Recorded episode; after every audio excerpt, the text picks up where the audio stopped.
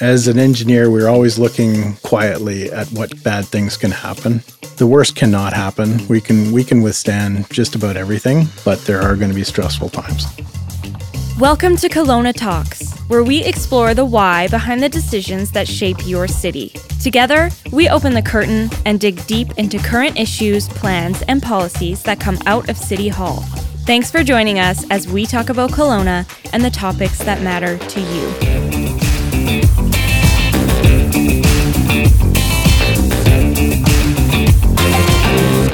Hi, everyone. I'm Bob Evans, Partnership Director at the City of Kelowna and host of our Kelowna Talks podcast. I acknowledge that our community is located on the traditional, ancestral, unceded territory of the Syilx Okanagan people. Well, today we're talking about freshet. That's the fancy name for the spring snowmelt that usually occurs between April to July in British Columbia. It's not just about snow, though. There's several variables that determine whether that snowmelt turns into flooding downstream and how much snow is in the mountains, temperatures, rainfall, on and on. Some folks may remember back in uh, May 2017, we saw significant flooding in Kelowna, the highest inflow ever recorded to Okanagan Lake. Mill Creek spilled its banks, many homes and businesses were flooded. It was crazy, perfect storm, so to speak.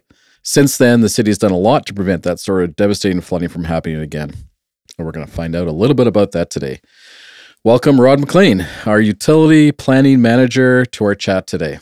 Good afternoon. Well, Rod, we'd like to always start these off with just getting to know who you are a little bit and uh, bringing uh, more of a, a, personality, not that we need to in, in your case, but uh, to the listeners to let them know who you are. And when you're not working utilities, uh, what do you like to do for fun?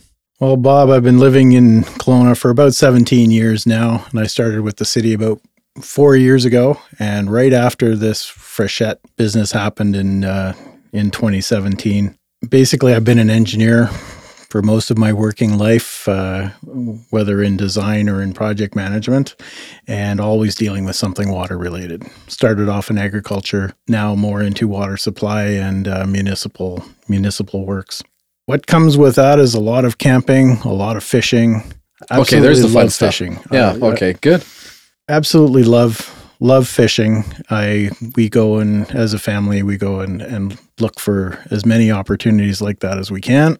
And with that, of course, comes the left turn to go see a dam or go see some museum piece. So we we enjoy the traveling part. Yeah, I can relate to that. It's uh, whenever we're traveling with our kids, I'm kind of an architectural nut, so we have to see something of significance in every city. It's like, oh, really? Do we have to do that? How long is this going to take?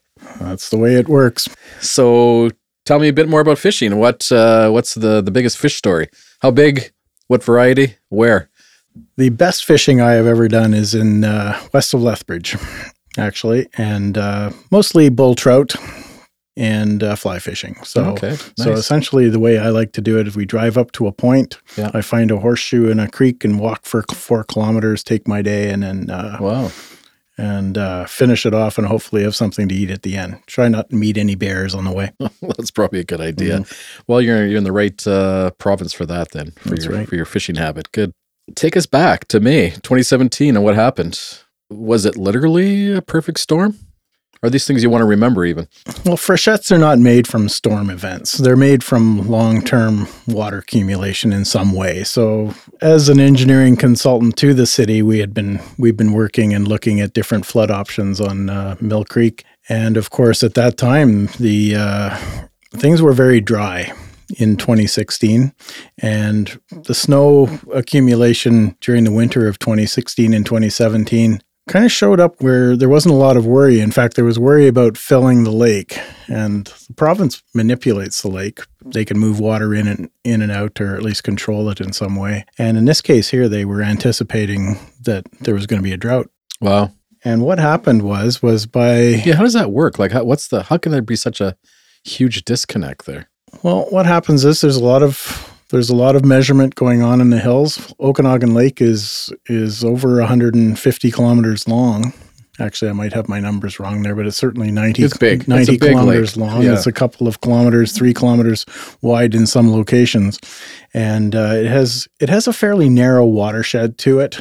And so whatever falls on there, basically the water is controlled in the lake, and the the outlet uh, the province started controlling the outlet in, ni- in the early 1950s. And basically, it's like a big bathtub, and it's controlled by the top, not by the bottom. There's no there's no way to empty the lake. The only way you can do is skim skim off the top, and that's how they control floods now.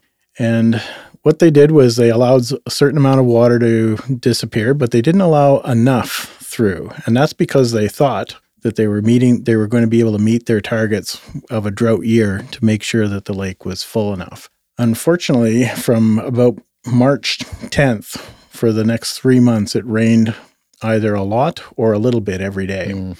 And what is rain down here ends up as snow up top. And so for those skiers out there, Big White was it was wonderful. Was, yeah, I was had, there. There was yeah. a wonderful it was a wonderful ski year and they wanted to extend the year and what have you because it was the the snow was just so good.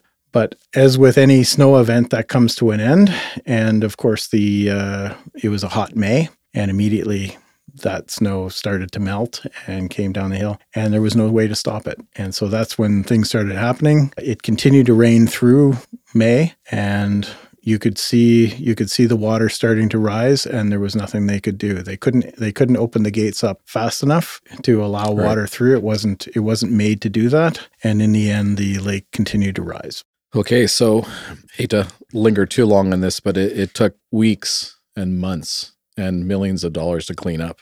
What uh, what do we learn through that event as a city that we can now take into forecasting either future initiatives or just even how we treat the waterfront? What what kind of takeaways do we have? Well, one of the big messages that needs to come out is that Kelowna is built in a floodplain, and uh, in the 2017 storm, we were unfortunate to be flooded by creeks and then also by the lake itself. The lake was a little bit more unfortunate in that uh, maybe if we had better information earlier in the season, if we knew that it was going to rain for the extra three months that it did, that we wouldn't maybe not be in that much of trouble. So that is what we've been focusing on for the for the last four or five years now has been how do we get better information at our fingertips and better modeling and better understanding of the flooding and uh, and what happens. Well, I like your comment that it's you know, we're built on a floodplain. I, I think many of us, or probably most of us, forget that or don't even think about that on a daily basis. We love how flat our city is, how easily accessible the lake is, you know, all the great attributes of being on a floodplain, but uh, it sometimes rears up its natural course, so to speak, and uh, we pay the price for it. That's right. If you look through the history books, there's there's history of flooding here, there's history of flooding throughout interior BC, and we found that out in 2021. Well, and look at Calgary, even you know, like as a, as, a as, another comparable, or Winnipeg. A lot, a lot of major cities across Canada have um, similar issues, so we're, we're not alone in that. That's correct. Yeah. So it's about management, and uh, we try to manage it as best we can, given the fact that we're dealing with nature and who can really truly predict drought or you know a month of rain at the same time. So we my understanding, my notes tell me the city spent close to a million dollars along Mill Creek after that event, after that flooding event. Can you tell me what that money did? Why do we spend that, and what uh, what do we get from it? So once a flood event starts happening, the, the planning is out the door.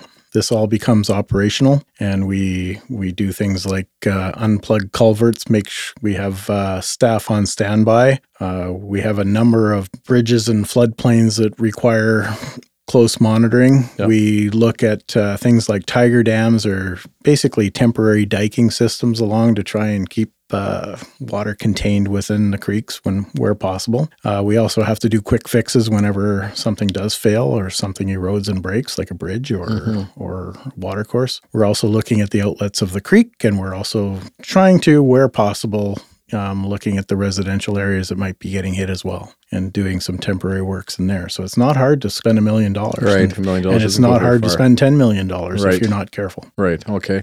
And what are those little things we, the sausage, orange sausage things we saw along the beaches, that's uh, part of that mitigation as well? Yeah, those are those are part of uh, booms basically, and that's mm-hmm. to manage debris. So floating debris that's going along the lake. It can also be used to keep people out. They're similar to the tiger dams that they have along the edges. It's also to keep people out and just manage debris and make sure that uh, things are contained as much as possible. Also, what are some other things that maybe the average person, the average citizen doesn't know about? My understanding is that you use sensors in the creeks to monitor either flow or or height or volume or whatever the metrics are? So, for the last 30 to 40 years, there have been what they call manual flow measurement, and the the uh, feds have done some measurements along a couple of the creeks. But in 2017, we we stepped it up and we started monitoring. We engaged the Okanagan Nation Alliance and a couple of other consultants to uh, improve our hydrometric network and uh, do better flow monitoring. So now we have flow monitoring year round, and we also have better information and better access to uh, to the past information where we can kind of compare it to previous years. We're, n- Right. we're we're not trying to model the future. We're trying to compare it. Okay, what does this event look like to uh, something that's happened in the past? Okay, as you're talking, I'm thinking to myself, um, how does it impact your hobby, fishing? So uh, this is just maybe a little bit off script from your professional, you know, uh, knowledge perspective. But uh, again, we we look at biosystems and the health of the lake from a wa- water quality and an environmental perspective. Um, how does it impact the kokanee and the spawning in creeks and so on? Is it is it you know is it factored into the, these natural cycles and this is just what happens, but it still maintains a healthy environment? Water is water, whether it's stormwater, wastewater, drinking water, irrigation water, you name it, groundwater, it's it's all water essentially. As utility planning manager for the city, we look at water in terms not only of supply but of water quality. Hmm. One of the biggest issues with flooding, of course, and stormwater and drainage is water quality and our, and our impact that the city puts on Okanagan Lake. I always remember and I always remind people that Okanagan Lake is the source of our drinking water. So whatever we put in has the ability to come back. And so right now we rely very heavily on the, size of the lake, and uh, the water quality is so high in the lake right now at depth that Is our it? Well, that's good to know. our- Didn't know. our drinking water is good, but we have to monitor that Right. right? And we've got things like stormwater. We do we do put our uh, wastewater effluent. We treat it to the highest degree possible. We actually discharge that back into Okanagan Lake, and then of course we have the stormwater and drainage events that happen around. We have salt on roads that Right, goes back right. in. All of these are all factors that go into, and they all end up in the creek, and then eventually end up in the lake. So we have to keep an eye on all of these factors. Okay, that's good to know. So you're you're monitoring all of this, and it's a complete healthy ecosystem is our goal. Well, Correct. and that's what we have so far. What can the average Joe, the average citizen, do to protect themselves during uh, during freshet? Is it a hope and a prayer, or do we are there things we can do here? Well, I think what we do is we pay attention to the messages that are coming out and we, we pay attention to the information that we have. I'm an average Joe too, just as much as you are, as much as anybody else who looks at the news and looks at the data. But really, if you're in a floodplain, that's the first problem. Is is that Right. you got to protect your house. You got to Okay. protect your property in, in whatever way you can. But you're not always going to be flooded every year. Whenever we're talking about floodplain, we do have risk mapping out there, which kind of identifies what kind of event can impact you. And we do have some of that mapping, and we're getting a lot better with some of the modeling. So these are the this is the kind of information that everybody has.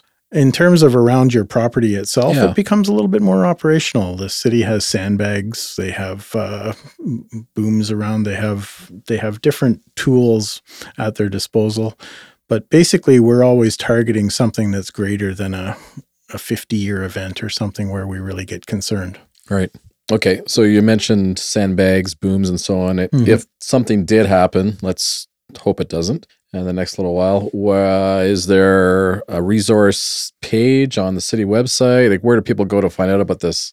Yes, we have we have the yeah. emergency operations center kicks in Okay. at this stage here, and this is a group with the regional district, the city, and other and uh, provincial employees, and uh, there becomes a, the communication level quadruples Right. over time. All of a sudden, you start hearing things on, on where to go on the news and such. The city does have its own emergency webpage and uh, has a lot of directions and a lot of uh, frequently asked questions and, and responses to questions like this.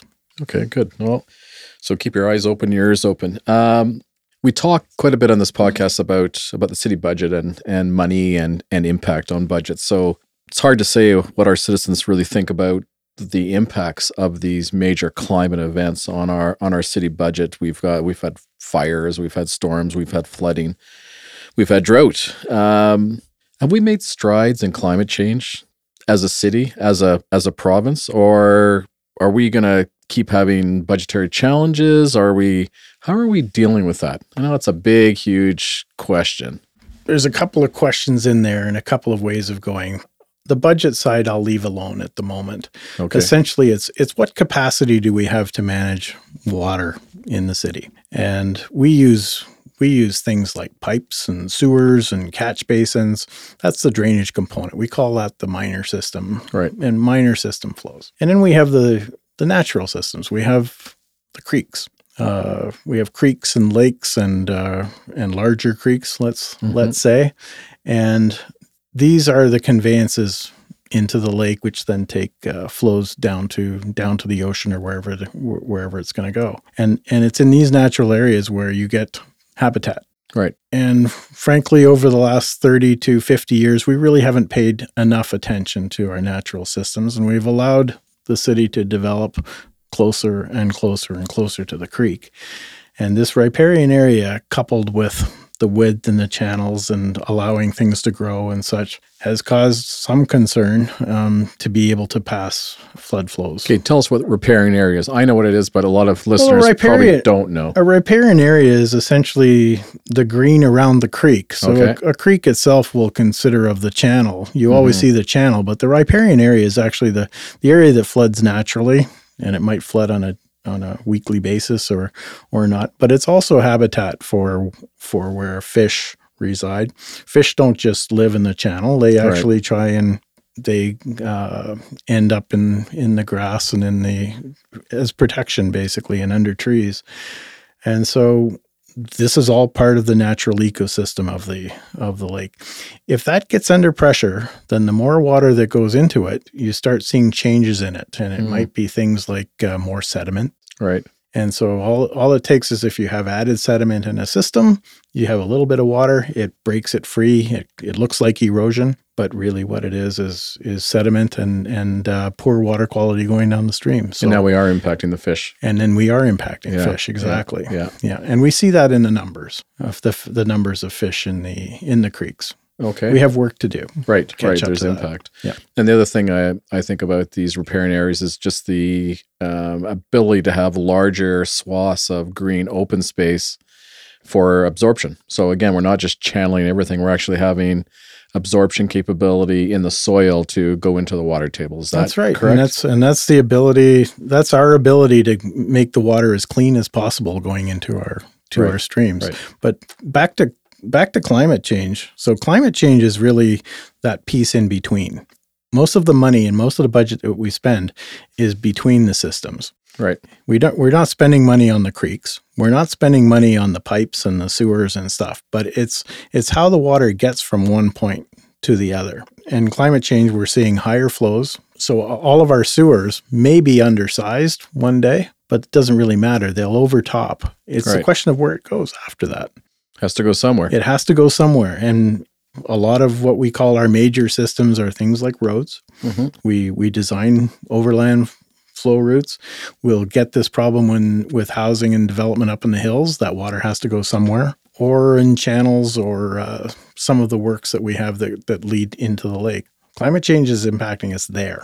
And then, of course, if we infringe too much on the creek and the natural systems, then climate change can hit us there as well. Okay, Rod, as a follow up to uh, to climate change, and what we can do, I you know I, I live here uh, I- and uh, I'm in the city, and I know there's been quite a bit of work done on Mill Creek. So, can you help our listeners understand what historically the city has been doing at Mill Creek and how that has impacted this uh, the situation we're referring to? Yeah, so Mill Creek is is a key creek that runs through the old downtown historical area of of uh, Kelowna. Lots of pictures of it over the last 120 years or so Mhm. of all the different impacts. So Mill Creek has always been an issue. The development that's occurred around it over the years has basically tightened it so that it's not easy for water to overflow its banks. There's also been roads driven down the center of it, buildings built inside it We haven't been kind historically. we haven't been Creek. we haven't been really kind to it and there's also a rail trail that goes right down Right. pretty much down the center of it and so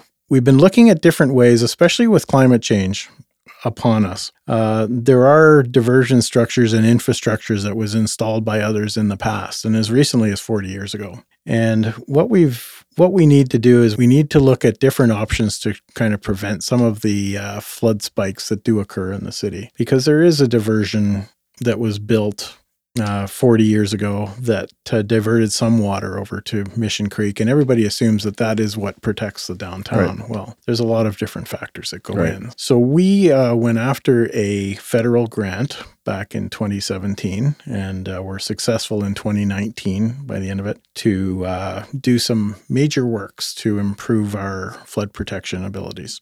Good. Well, tell me a little bit more, but just a couple sentences on what was the value of that, and what what did that money buy us? Right. So we got a $22 million grant, which buys us $55 million worth of value. Yeah, that's nice. There was a matching grant kind of thing. matching grant. Yep. And essentially, what we're doing now is we're looking at four sectors to reduce the impacts of any creek flood that happens. So we've established what we think is the new 200 year Hmm. level, which is kind of the official level that everybody likes to know about. But essentially, we've thrown a lot of really bad scenarios into our modeling and into our design. And we've identified areas downtown where we're going to do some improvements and we're going to do it in public places for Okay. this time. We are looking, for example, at Parkinson to do some improvements through there. Uh, the big project which is going on right now is changes to the diversion. Basically, we're in, we're doubling the capacity of everything there Okay. and slowing the water down. As with floods going through it right now, it's it's a very unsafe environment for our staff. Right. And then after that, we are looking at some major diversion work along uh, Brandt's Creek as well. Yeah. There's a lot of different elements that feed into climate change, and uh, you're confident that we're in your particular area of responsibility that we're doing the right things. Well, we're starting to do the proper things. We need we need to look at the risk. We need to look at this more as a risk based approach. Uh, infrastructure is at risk all the time. So what we're doing now is we're taking a look at things that might be impacted, things that we care about more, or things that have more value or more importance to city infrastructure. We're definitely looking and trying to prioritize that as best well, it's we a balance because we don't have unlimited funds as a city, And that's so we the have to figure challenge. out where we're gonna where we're gonna direct those funds to have the most impact. That's absolutely the challenge. And so we watch what's happening outside of our community and we see what impacts they've had and we try to learn from those occurrences, let's say. Okay, that's good to know. Well, we're getting close to the end of our time, Rod. I, I like asking this question as well. Um, you're standing on top of Knox Mountain, you're looking around, it's spring. Let's see, it's now, it's spring. And uh, you pull out your crystal ball, the Rod crystal ball. What are we looking at for spring 2022 freshet? Are we in good shape? What do we have to, uh, from an expectation standpoint, in the next month or two? Just the way that You can Right. refuse to answer that question, but no. no, I always I I never refuse a good discussion. okay, good. As an engineer, we're always looking quietly at what can really what bad things can happen. As a as a member of the community, there's always positives. The worst cannot happen. We can we can withstand just about everything, but there are going to be stressful times. This year, uh, we've taken a look. We're actually very similar, believe it or not, to 2017 right now in uh, where the snowfall is and where the rainfall is. We always expect. We know from from the history that our Marches and Aprils are typically wet. The challenge is now is making sure that we know that it hasn't rained that much. Mhm. We know that the snow quantities have not risen that much, so we're cautiously optimistic that we're in an average year. Well, that's good. It was pouring pretty hard last night at my house. You know what? Those rains happen, and we want that rain too. Absolutely. Last 2021 was an extremely dry year. Yes, yeah, I think we can all attest to that. Yep. Well, thank you for your time today. I, I it uh, gives me solace that we have professional engineers like yourself and and the rest of your team looking at these key aspects of our city to ensure that we're all making the best um, uh, strategies and efforts towards uh, balancing out this this fragile environment uh, that we call water. So, thank you for your time today, Rod, and uh, look forward to many stable years ahead of us. We look forward to it as well. Thank you very much. Thank you for listening to this episode of Kelowna Talks. For more conversations about topics that matter in your community, subscribe on Spotify and Apple Podcasts. If you liked what you heard, give us a five star rating and review, and share Kelowna Talks with your friends and neighbors. For more information about this podcast and other big community conversations, visit kelowna.ca slash community stories.